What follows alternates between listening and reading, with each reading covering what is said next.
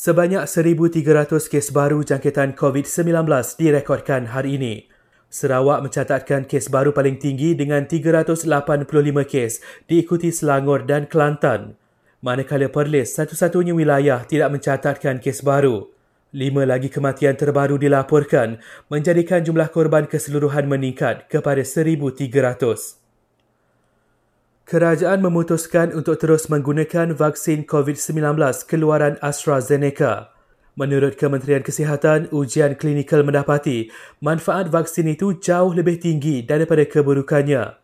Terdahulu kerajaan berkata ia sentiasa mengikuti perkembangan vaksin AstraZeneca susulan laporan mengenai kesan sampingannya di UK.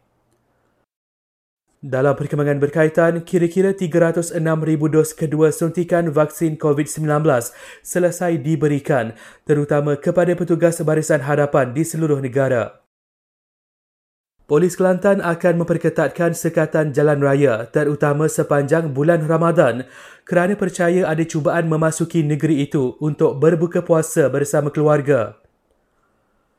Akhir sekali kerajaan negeri Pahang menetapkan imam dari luar negeri itu tidak dibenarkan memimpin solat tarawih di masjid atau surau sepanjang Ramadan tahun ini.